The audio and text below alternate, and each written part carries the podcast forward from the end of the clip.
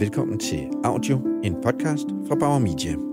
Mit navn er Rune Brun Svarts, og jeg er innovationschef her på Fabrikken. Podcasten her, den tager sit udgangspunkt i audio. Det er her, vores verden starter. Vi laver radio og podcast og arbejder med lyd og med markedsføring. Og selvom vi kommer fra audio, så er vi meget bevidste om, at vi både for brugere og for brands er en del af en meget større verden. Så det er også her i podcasten, vi har mulighed for at tale om nogle af de store linjer, for eksempel i markedsføring. Og sådan en stor linje skal det handle om i dag. Under coronakrisen har der været meget fokus på vores nærmest eksploderende digitale medieforbrug. Men hvad betyder det for dig som markedsføringsansvarlig? Hvordan skal du og dit brand forholde dig til den medieudvikling? Medielandskabet er forandret, og nu er et godt tidspunkt at revurdere både brug af medier og budskab. Det siger min gæst i dag. Han er rådgiver i digital transformation, og på visitkortet står der Business Development Director i Group M. Jeg spurgte Kristen Bak Søndergaard om, hvad vi har lært under krisen, og hvad vi kan bruge det til i tiden, der kommer. I det store billede, der er det jo, at vi har samlet som de fælles medier, øh, kan man sige igen. Øh, set kommercielt, der har der været et øh, super fokus på målretning og individualisering og personalisering. Øh, men makrotegningen kan vel i virkeligheden øh, koges ned til øh, nogle interessante seertal fra øh, sidste uge, hvor øh, fællessang på etteren slår X-Factor på toeren, hvilket, øh, hvilket er øh, et billede på, at vi gerne vil samles øh, i den slags tider.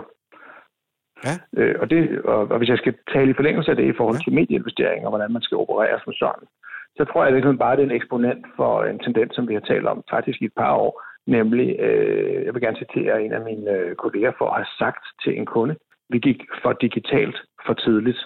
Altså, der er enormt meget i det der balancerede medie, altså helt gammeldags, above and below the line.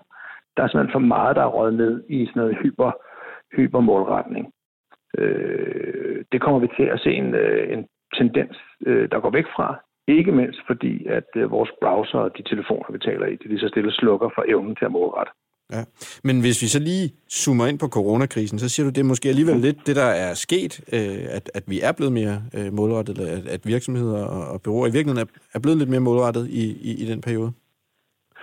Øh, ja, det kan man jo sige forstået sådan, så der skete det der med, at øh, bookingerne faldt, og øh, folk trak deres above-the-line-kommunikation, og tv-kampagnerne blev sat på pause.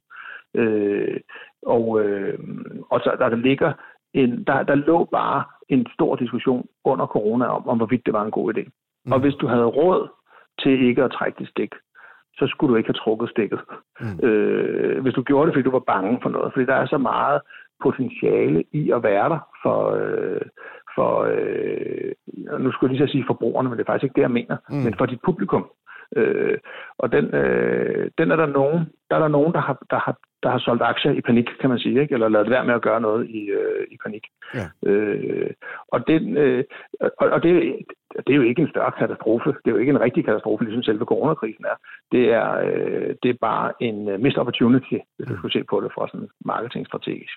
Kan du prøve lige, øh, hvis vi lige zoomer ind tilbage der, så siger, mm-hmm. så siger hvis vi kigger på, på offline medier, altså som, som, som mm-hmm. både tv, men også, også radio og, og outdoor osv., mm-hmm. hvis vi kigger på offline medierne, hvilken rolle spiller de i den øh, moderne, øh, også digitale øh, kunderejse i dag?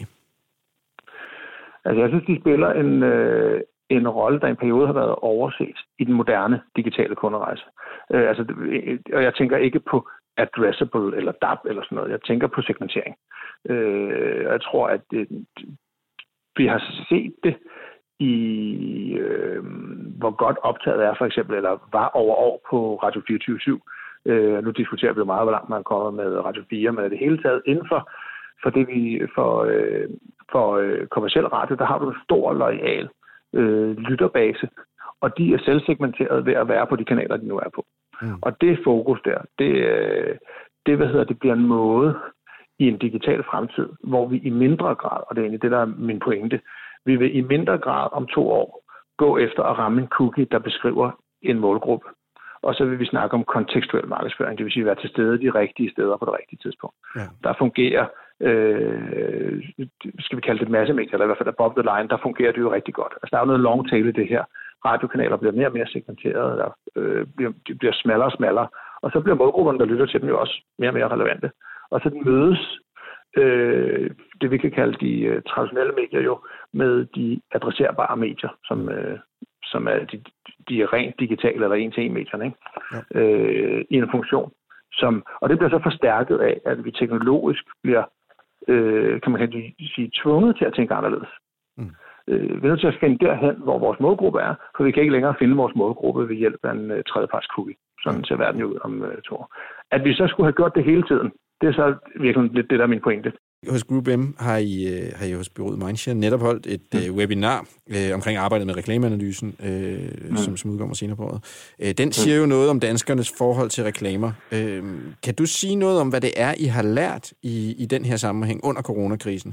Grundlæggende så er det jo det der med, at den øh, stigende irritation over, øh, over reklamer, som der ligger øh, i den generelle tendens, hvis du kigger i reklameanalysen år over år, den stigende øh, irritation, den er faktisk gået lidt ned, øh, når, når du sidder i, øh, i krisetider. Ikke? Mm. Øh, og hvad det, hvad, hvad det kan lære os, det handler måske lidt mere om, altså jeg tror, vi skal koble ordet øh, purpose marketing på. Øh, og det, jeg bliver allerede helt træt, når jeg selv siger det, fordi det bliver sådan en, det, det, det er noget pyntemaling, vi lægger hen over øh, vores brands. Øh, men der har været, fordi der ikke var adgang til at snakke knaldtilbud og skynde dig ned og købe et eller andet og spare 30 procent øh, i to måneder. Ja. Så har det ændret samtalen i marketing. Mm. Og det kunne forbrugerne faktisk bedre lide. Ja, så, så, øh, så et eller andet sted, så kan man sige, Øh, så, så, så, så har virksomheden forsøgt at sige noget mere øh, meningsfuldt øh, i den her periode på øh, forstået altså fra, fra kundens perspektiv, mm. kan man sige, ikke? Øh, fra mm. køberens perspektiv, og det bliver belønnet. Tror du måske også, at, øh, at danskerne forstår, at de her reklamer øh, holder hjulene i gang, eller at, øh, at der ligesom er virksomheder, der, der har det hårdt og derfor må reklamere? Ja, altså lad os tage øh, Irma-eksemplet. Ikke? Altså det tror jeg. Øh, jeg, tror, jeg, jeg tror jo tilbage til det der med, hvad er en opportunity? Ja. Altså når Irma øger salget af små niche brands ved at lave de der hjælpepakker, tror jeg, de kalder dem, mm.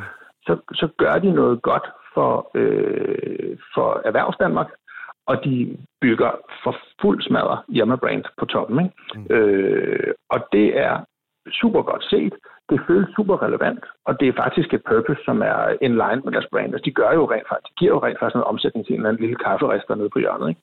Ja. Øhm, og, øh, og den der funktion der, den er jo tilbage til, øh, så det, den overliggende pointe på den samtale, vi har her. Mm. Hvis al din, hvis al din marketing bliver sådan noget performance last click marketing, og du mister din brandbuilding, altså hvad er du for en? Hvad er dit brand for noget? Og det er det, du kan jo øh, i, i mindre. Hvis du skruer ned på det taktiske og skruer op for din branding, mm. så, så er det det, som der er nogen, der har gjort og fået meget ud af i den her periode.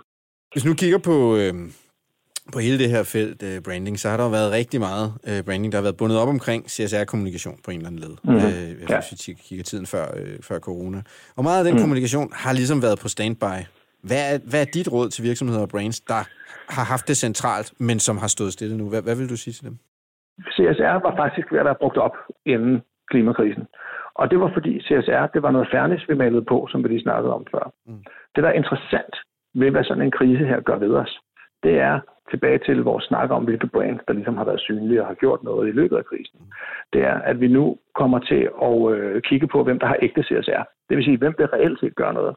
Og hvis du bare tænder for, din, øh, for, din, for motoren igen, øh, for eksempel ordet bæredygtig, som jo ikke er en beskyttet titel, og derfor så er der utrolig mange virksomheder, der laver bæredygtige ting, hvor jeg er meget spændt på, hvad deres CO2-regnskab egentlig er.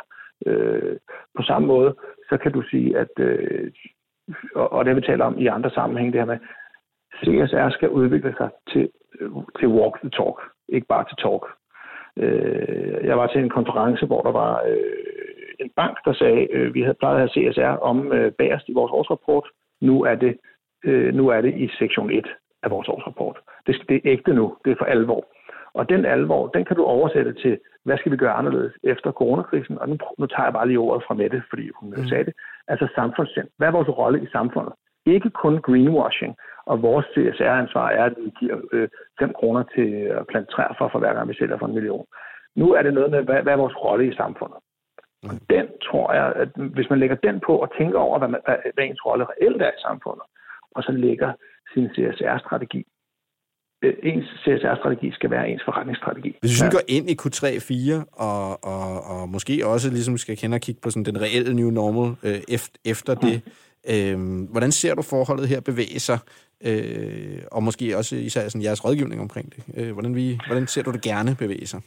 Jeg tror faktisk, og sådan er det med al forandring, altså man overvurderer den kortsigtede og undervurderer den langsigtede.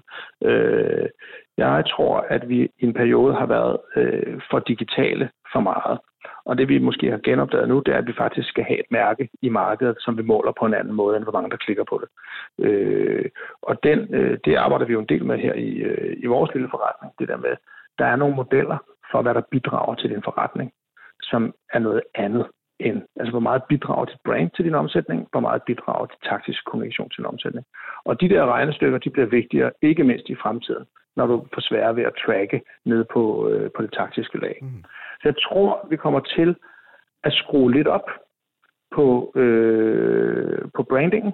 Øh, altså nu, bare dybest set for at retablere os og vores rolle i, i vores respektive markeder øh, her på bagsiden. Nogle har været der hele tiden, og de har måske vundet en 5-10 point på den. Øh, og så har vi øh, going further forward, altså længere frem, så tror jeg, at vi skal til at kigge på, hvordan branding bliver, øh, bliver ikke personaliseret, men øh, segmenteret. Altså tilbage til den her long tail snak med, mm. at nu kan jeg jo finde en radiokanal, som er meget smallere og relevant til mig, og derfor så kan du bygge branding mod mig med en radiokanal, som du ikke kunne før, mm. også som et mindre brand. Øhm, og det, hvad hedder det, øh, gælder jo i hele udviklingen af mængden af tv-kanaler, vi kigger på, og hvordan de er segmenteret. Øh, og det er vi nogle brands, der ikke har øh, taget maksimal udnyttelse af. Så hvis man skruer lidt op for de der ting, så er der et kæmpe vindue. Det er på mm. mellemsigt. På længere sigt, så skal vi jo ud og kigge på, at folk øh, forlader flow og laver noget andet. Så hvad er og det har Spotify prøvet at få styr på, hvordan man skulle gribe an. Og det fungerer ikke så godt endnu. Så, så på længere sigt, der er der nogle, øh, nogle, åbne, øh, nogle åbne spørgsmål omkring, hvor ligger, seg, hvor, hvor ligger segmentkanalen henne, hvis du forstår. Ja. Øh, og det synes jeg er sindssygt spændende at diskutere. Fordi hverken, øh, der er ingen af vores annoncører, der får adgang til at smide en annonce på Netflix, selvom det er en virkelig, virkelig god øh, segmentmaskine, de har. Øh, ja. Hvis nu vi, øh, og nu det her sidste spørgsmål, det er lidt ananas i egen sovs. Og, og, og nu må vi lige se. Det kan godt være, det ikke klarer uh, kottet til den, til den endelige uh, udgave, men jeg vil alligevel gerne spørge dig. Uh, vi, som du ved, så arbejder vi med forholdet mellem, uh, mellem podcast og radio og mm. digital audio i det hele taget, om jeg så må sige. Jeg kunne godt tænke mig bare at spørge dig om, om sådan dit syn på, på de her ting. Uh, ud fra den betragtning, at nogle af tingene har meget lav reach øh, kan man sige. Hvis, et, ja. hvis en, en, en brand udgiver en podcast, jamen, så kommer de i kontakt med meget få mennesker. Øh, omvendt, mm. hvis de bare laver en radioreklame, så er de i risikoen for at komme i kontakt, komme for overfladisk kontakt med, med rigtig yes. mange mennesker. Om jeg så ja. Nu taler du om segmentering af kanaler og sådan Jeg kan godt tænke mig, mm. for dit bud på, på audio der, sådan helt, helt øh, firkantet, at sige, hvad, hvor, hvor står vi hen i dag, og hvad er det, øh, hvor er det, vi skal hen med det, for at det møder nogle, nogle nye behov? Det er et vidunderligt spørgsmål. Jeg synes, at det er, øh, det er ikke bare et vigtigt spørgsmål, det er et super, øh, super spændende spørgsmål for brands og for, hvordan, jeg tænker det danske ord for monetizing. Altså, hvordan får man penge ud af at lave podcasts og sponsere øh, podcasts? Jeg tror, at man skal kigge på podcasts fra, fra branding, altså folk, der må putte penge i dem. Skal du se lidt på det som sponsorat. Det skal aktiveres. Og det vil sige, at hvis jeg har en niche-podcast med et lavt lyttertal, så er det en del af min, øh, lige før vi kan koble den til det der ord CSR, vi snakkede om før, øh, så er det en podcast, jeg selv løfter i min større kommunikation om, hvorfor jeg er fed inden for det her felt.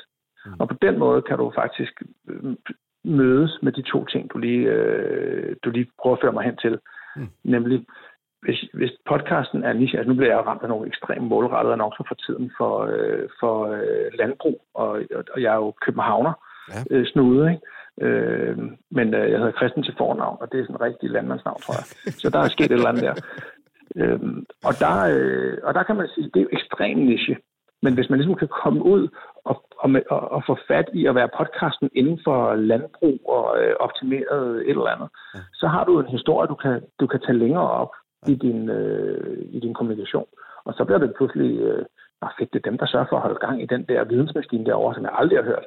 Ja. Men det er dem, der står for det. Altså den værdi kunne du godt øh, lægge ind.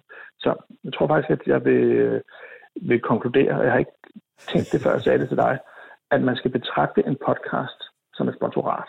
Altså som, som, som et sponsorat, der skal aktiveres. Christian, tusind tak, fordi du tog dig tid til at tale med os. Det var en fornøjelse. Tak, fordi jeg havde lyst.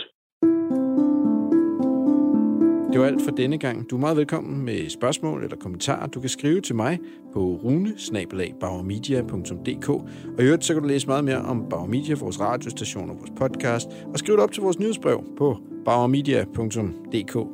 Tak fordi du lyttede med.